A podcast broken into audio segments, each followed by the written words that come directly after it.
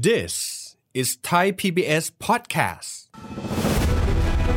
ถ้าโลกร้อนขึ้นอีก 2 องศาท่านคิดว่าจะมีผลอะไรกับชีวิตท่านไหมครับ อาจจะคิดว่านิดเดียว แต่เชื่อไหมครับว่าโลกนี้จะไม่เหมือนเดิมอีกต่อไป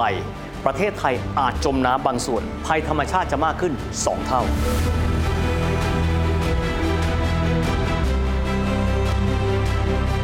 และท่านรู้ไหมครับว่ากุญแจดอกสำคัญในเรื่องการเปลี่ยนโลกให้เป็นโลกใบที่น่าอยู่มากขึ้นนั้น มันมาจากไหน คำตอบคือมันมาจากพลังงานครับ เราต้องมองไปถึงการใช้พลังงานทางเลือกครับ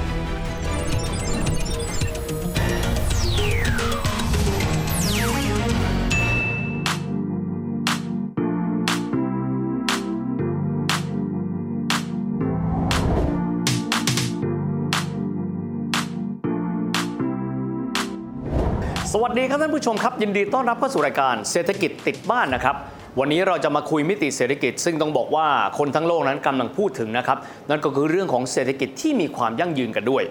ผมเชื่อว่าหลายท่านปัจจุบันจะได้ยินคำนี้นะครับการทำธุรกิจจะต้องมีสิ่งที่เขาเรียกกันว่า ESG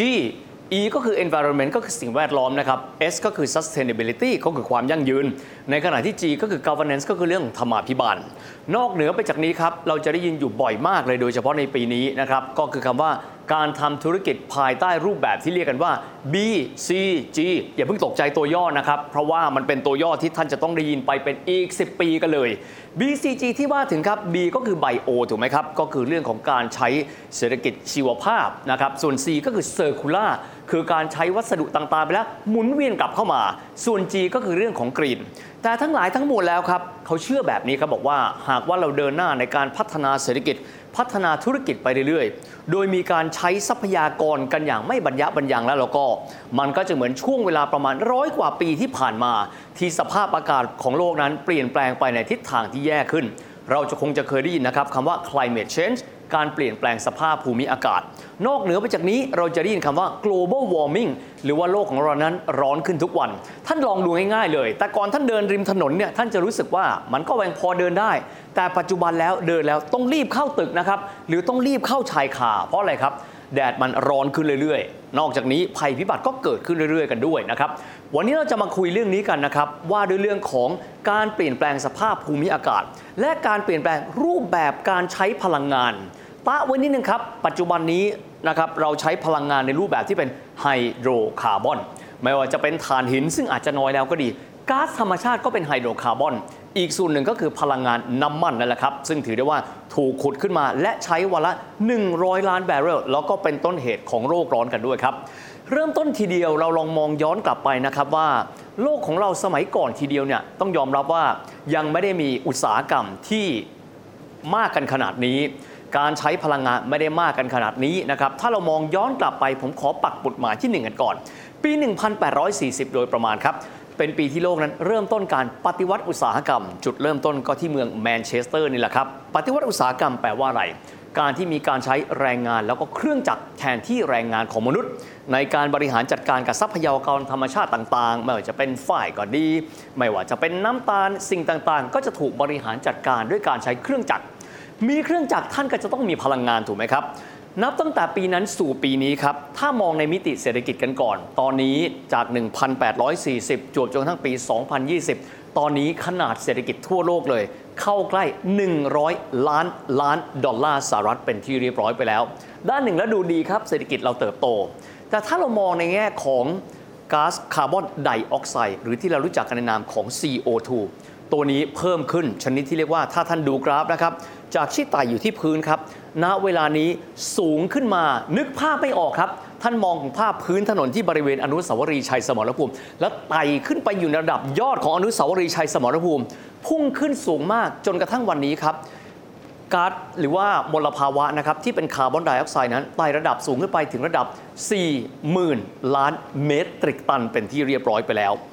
ไม่ต้องคิดอะไรเยอะเลยครับ โลกใบนี้ร้อนขึ้นทุกวัน เศรษฐกิจเติบโตก็จริง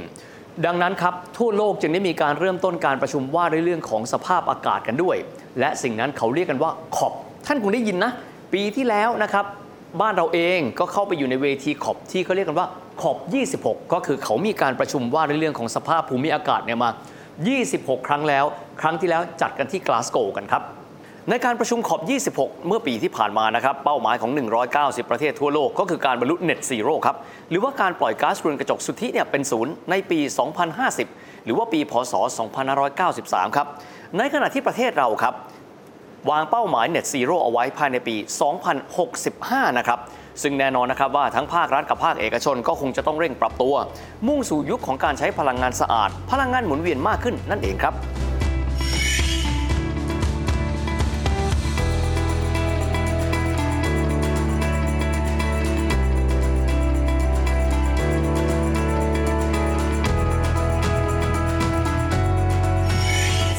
จะบอกว่าค่อนข้างยากนะครับ เพราะว่าการที่เศรษฐกิจจะเดินหน้าต่อไป ส่วนหนึ่งเลย เราต้องมีพลังงานใช้ถูกไหมครับท่านคิดดูโรงงานอุตสาหกรรมจะเดินหน้าได้อย่างไร หากว่าเราไม่มีบรรดาพลังงานไม่ว่าจะเป็นถ่านหินก็ดีก๊าซธรรมชาติก็ดี น้ำมันก็ดี ดังนั้นสิ่งที่ณเวลานี้โลกทั้งใบเลยจำเป็นต้องมีการคิดกันนะครับรวมถึงประเทศไทยเราด้วยก็คือว่า และเราสามารถที่จะเดินหน้าทำธุรกิจของเราประกอบอุตสาหกรรมของเราเดินหน้าเศรษฐกิจกันได้ โดยที่มีการปล่อยก๊าซคาร์บอนน้อยลงที่เขาเรียกกันว่า decarbonization นั้นอย่างไรกันบ้างครับ ดังนั้นก็เลยโฟกัสเข้าไปเลยครับ เราลองไปดูครับที่ภาคส่วนของพลังงานกันบ้าง แทนที่เราจะใช้นะครับถ่านหิน ซึ่งปัจจุบันถือว่าน้อยลงมากๆ แทนที่เราจะใช้ก๊าซธรรมชาติ ซึ่งต้องยอมรับว่าก็ใช้กันเยอะอยู่ แทนที่เราจะใช้น้ำมันในอุตสาหกรรมในการเดินทางแล้วเนี่ยเราเปลี่ยนไปใช้พลังงานที่เขาเรียกกันว่า พลังงานทางเลือก หรือว่าพลังงานหมุนเวียนจะดีกว่าไหมอะทีนี้มารู้จักกันบ้างนะครับว่าคำว่าพลังงานทางเลือก หรือพลังงานหมุนเวียนนั้นแปลว่าอะไร ก็ตรงไปตรงมาที่สุดเลยนะครับ ก็คือแหล่งพลังงานที่มิใช่พลังงานรูปแบบเดิม พลังงานรูปแบบเดิมที่ผมกล่าวมาทั้ง 3 พลังงานนั้น ถ้าเกิดว่าเรียกบางคนก็เรียกว่าพลังงานฟอสซิลครับเป็นเพราะว่าแหล่งพลังงานเหล่านี้นะครับน้ำมันดิบก็ดีก๊าซธรรมชาติที่เกิดขึ้นเนี่ยโดยโบราณโบราณแล้วก็เกิดจากการทับถมกันของบรรดาซากพืชซากสัตว์ ผ่านมาเป็นเวลาล้านปี จนกระทั่งกลายมาเป็นพลังงานให้เราใช้ในปัจจุบันนะครับซึ่งสิ่งเหล่านี้เวลาที่เขามีการเผาไหม้ไปแล้ว ก็จะเกิดมลภาวะก็คือคาร์บอนไดออกไซด์จำนวนมากมาย เอ๊แล้วมันมีด้วยเหรอ พลังงานที่เกิดขึ้นมา โดยที่เราไม่ได้ใช้พลังงานฟอสซิล หรือพลังงานไฮโดรคาร์บอนอะถามว่ามีไหมมีครับ เราลองมาไล่เรียงกันนะครับว่า พลังงานทางเลือกที่ในปัจจุบันนี้เนี่ยเราอาจจะเคยได้ยินบ้าง หรือไม่เคยได้ยินบ้างเนี่ยเขาประกอบไปด้วยส่วนใดกันบ้าง ดูง่ายๆนะครับบ้านเราแดดร้อนมาก เราคงเคยได้ยินใช่ไหมครับ พลังงานแสงอาทิตย์ ต่อมาเลยการทำพลังงานไฟฟ้าจากเขื่อน อันนั้นมาจากอะไรครับ มาจากพลังงานน้ำที่ก็เรียกกันว่าไฮโดร ถัดมาครับอีกส่วนหนึ่งท่านอาจจะเคยเห็น กังหันลมหมุนติ้วบอกว่าหมุนไปแล้วเนี่ยเราสามารถกักเก็บพลังงานเก็บเอาไว้ได้ อันนั้นก็คือพลังงานลมกันด้วย แต่นอกเหนือไปจากนี้นะครับยังมีพลังงานรูปแบบอื่นๆ เช่น พลังงานความร้อนใต้พิภพโอ้ อันนี้อาจจะไกลตัวไปนิดนึงก็คือการนำเอาความร้อนเนี่ยที่อยู่แกนในของโลกเนี่ยแล้วออกมาใช้ แต่สำหรับพลังงานความร้อนใต้พิภพเนี่ยคงจะต้องใช้เทคโนโลยีค่อนข้างสูงกว่าที่เราจะสามารถที่จะเอาเจ้าพลังงานนี้ geothermal ออกมาใช้ได้ แต่มันไม่แต่เพียงแค่นั้นครับ ยังมีอีกหนึ่งพลังงานน่าสนใจเช่นเดียวกัน พลังงานจากขยะครับ หรือพลังงานชีวมวลเวลาที่เรามีของเสียนะครับ หรือว่าเรามีขยะหรือแม้กระทั่งเป็นมูลสัตว์ หรือว่าซากพืชเหล่านี้สามารถที่จะทำออกมาจนกระทั่งกลายเป็นพลังงานเพิ่มเติมได้ด้วยเช่นเดียวกัน และอีกส่วนหนึ่งจะลืมเสียไม่ได้เลย แต่ระยะหลังไม่ค่อยพูดถึงกันครับ นั่นก็คือพลังงานนิวเคลียร์นั่นเอง เดี๋ยวเราลองมาดูนะครับว่าจริง ๆ ดูเหมือนกระทางเลือกค่อนข้างเยอะ แต่ว่าก้าวในการที่เราจะเปลี่ยนจากพลังงานรูปแบบเดิม ไปเป็นพลังงานรูปแบบใหม่ มันก็มีความท้าทายเช่นเดียวกัน เราลองดู 3 พลังงานแรก ๆ กันก่อนที่เราคิดว่า บ้านเราน่าจะสามารถที่จะใช้ประโยชน์จากพลังงานเหล่านี้ได้ พอสมควรและเผลอๆอาจจะมาทดแทนพลังงานแบบฟอสซิลในปัจจุบันได้ด้วยซ้ำนั่นก็คือพลังงานแสงอาทิตย์ พลังงานน้ำและก็พลังงานลมกันด้วยครับสามอย่างนี้ บางคนก็พูดแบบนี้นะครับ บ้านเราแดดร้อนร้อนเอ๊ถ้าเกิดว่าเราใช้พลังงานโซล่ามันก็ดีเหมือนกันเนาะข้อดีมีแน่นอนครับ เพราะว่าเป็นพลังงานที่เรานั้นไม่จำเป็นต้องเอามาจากฟอสซิล แล้วเผาไหม้ให้เกิดคาร์บอนไดออกไซด์ในชั้นบรรยากาศ แต่สิ่งที่เกิดขึ้นครับที่ผ่านมาก็คือว่า แดดนั้นไม่ได้ออก 365 วันนะครับนอกเหนือไปจากนี้บางวันมีแดดร่มลมตกนะครับและในแง่ของเทคโนโลยีแล้วเนี่ย ถ้าวันไหนแดดแรงสามารถที่จะดูดซับพลังงานแสงอาทิตย์เข้ามาได้ ผ่านสิ่งสิ่งที่เรียกกันว่าโซลาร์เซลล์แต่ต้องไม่ลืมนะครับว่าเทคโนโลยีในการกักเก็บนะครับพลังงานแสงอาทิตย์ให้อยู่ในโซลาร์เซลล์แล้วถูกเก็บเอาไว้ในตัวเก็บพลังงานที่เขาเรียกกันว่า storage ต้องใช้เทคโนโลยีที่ดีเพียงพอ จึงจะสามารถที่จะรักษาพลังงานเหล่านี้ และกักเก็บเอาไว้ใช้ได้ จนกระทั่งมีความเสถียรคำนี้สำคัญนะครับ ความเสถียรในเชิงของพลังงาน มีแดดก็จริงครับ แต่ว่าพลังงานที่เราได้จากแสงอาทิตย์ จากโซลาร์เซลล์และกักเก็บเอาไว้ จะเพียงพอในการที่จะทดแทนพลังงานรูปแบบเดิมแค่ไหน อาจจะไม่ทันกันก็ได้ แต่อย่างไรก็ตามครับในยุคปัจจุบันนี้เนี่ยเทคโนโลยีว่าในเรื่องของการกักเก็บพลังงานนั้นก็เยอะขึ้นมาด้วย แต่นอกเหนือไปจากนี้นะครับเทคโนโลยีของ storage ก็เยอะขึ้นด้วย นอกเหนือไปจากนี้ไม่ใช่แค่การติดแผงโซลาร์เซลล์บน หลังคาแต่เพียงอย่างเดียว ปัจจุบันยังมีแผงโซล่าลอยน้ำนะครับ ซึ่งทางด้านของการไฟฟ้าฝ่ายผลิตเขาก็เริ่มทดลองแล้ว อีกส่วนหนึ่งกันบ้างครับ พลังงานน้ำอันนี้ต้องยอมรับนะครับว่าเป็นสิ่งที่พวกเราคุ้นชิน เพราะว่าเขื่อนใหญ่ๆที่บ้านเรานั้นก็สามารถผลิตไฟฟ้าได้ แต่ครับเขื่อนใหญ่ๆที่เรามีอยู่อาจจะไม่สามารถผลิตไฟฟ้าได้ มากเพียงพอที่จะทดแทนพลังงานฟอสซิลที่เราใช้อยู่ในปัจจุบันกันนี้ด้วย นอกเหนือไปจากนี้หากว่าเดินหน้านะครับในการที่จะสร้างเขื่อนเพิ่มเติม ก็คงจะกลายเป็นประเด็น เพราะว่าจำเป็นต้องมีการนะครับเเปลี่ยนภูมิทัศน์ในเรื่องของสิ่งแวดล้อมในบริเวณดังกล่าวกันด้วย นี่คือไฟฟ้าพลังน้ำซึ่งเราคุ้นเคยกัน อีกส่วนหนึ่งกันบ้างครับ พลังงานลมครับ ความแรงของลมมีความเกี่ยวข้อง ติ้งต่างว่ามีการลงทุนไปนะครับกับตัวเสากังหันลม แต่ที่สุดแล้วพลังงานลมไม่เพียงพอ ก็อาจจะมีการตั้งคำถามนะครับว่าแล้วเราสามารถที่จะผลิตพลังงานไฟฟ้าเนี่ยจากลมได้เพียงพอเพื่อที่จะทดแทนหรือไม่ พูดง่ายๆพลังงานนั้นมีครับ แต่มีเพียงพอที่จะทดแทนหรือไม่ และความเสถียรของพลังงานนั้นจะเป็นอย่างไรกันบ้างนะครับ พูดเล็กๆ น้อยๆครับเกี่ยวข้องกับเรื่องของนิวเคลียร์ครับจริง ๆ แล้วนิวเคลียร์ในหลากหลายประเทศที่เจริญแล้วเนี่ยก็ใช้นิวเคลียร์ถามว่าพลังงานนิวเคลียร์คืออะไรครับก็คือการเอาสินแร่ที่เป็นกัมมันตภาพรังสีนี่แหละครับไปเผาให้เกิดความร้อน ซึ่งนิวเคลียร์เองสารซึ่งเป็น radioactive หรือว่าสารกัมมันตรังสีเหล่านี้เนี่ยให้ความร้อนมากกว่าถ่านหินธรรมดาเนี่ยเป็นพันเป็นหมื่นเท่า มีความหมายว่าก้อนเล็ก ๆ แค่นี้สามารถให้ความร้อนอาจจะเท่ากับถ่านหินทั้งห้องเลยก็ได้นะครับ แต่ปัญหาคือเรื่องของความปลอดภัย และนับตั้งแต่ที่มีนะครับเหตุการณ์สึนามิ จนกระทั่งโรงงานไฟฟ้านะครับฟูกุชิมะไดจิระเบิดขึ้น ตอนนั้นหลายคนก็เลยตั้งคำถามเกี่ยวข้องกับความปลอดภัยของพลังงานนิวเคลียร์กันด้วย แต่อีกส่วนหนึ่งเลยครับก็คือพลังงานชีวมวลครับและพลังงานขยะ บ้านเรามีบ่อฝังกลบขยะเยอะมาก และแก้ไขปัญหาขยะไม่ได้นะครับแต่ปัญหาก็คือการใช้เทคโนโลยีจะต้องมีเตาเผาขยะ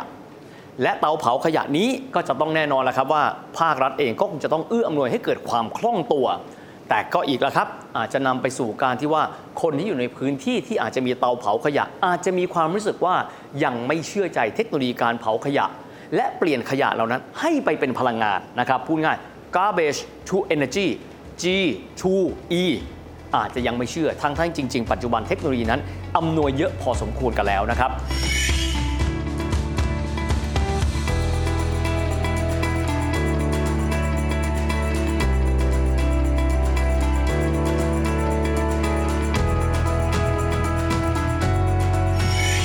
สิ่งเหล่านี้เองครับ ก็เลยนำมาสู่ปัญหาที่ว่า หากว่าเราจะเดินก้าวต่อไป ในการที่จะมีการใช้พลังงานรูปแบบใหม่ๆ ที่ไม่ใช่ฟอสซิลแล้วเนี่ยเราจะเดินหน้ากันอย่างไร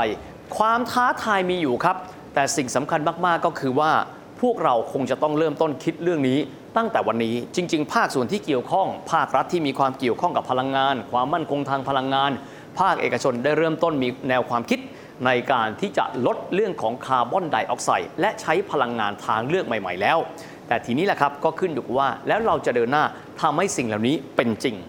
มีพลังงานที่เพียงพอลดสัดส่วนการใช้พลังงานด้านเดิมนั้น ได้อย่างไรกันบ้าง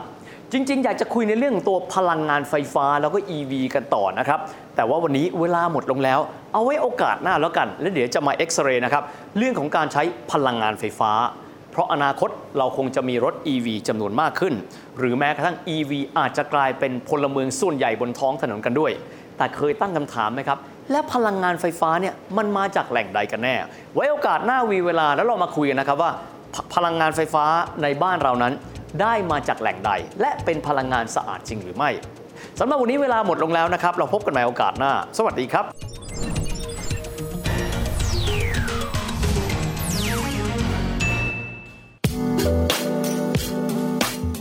ามมรายการทางเว็บไซต์และแอปพลิเคชันของไทย PBS Podcast Spotify SoundCloud Google Podcast Apple Podcast และ YouTube Channel Thai PBS Podcast Thai PBS podcast. View the world via the voice.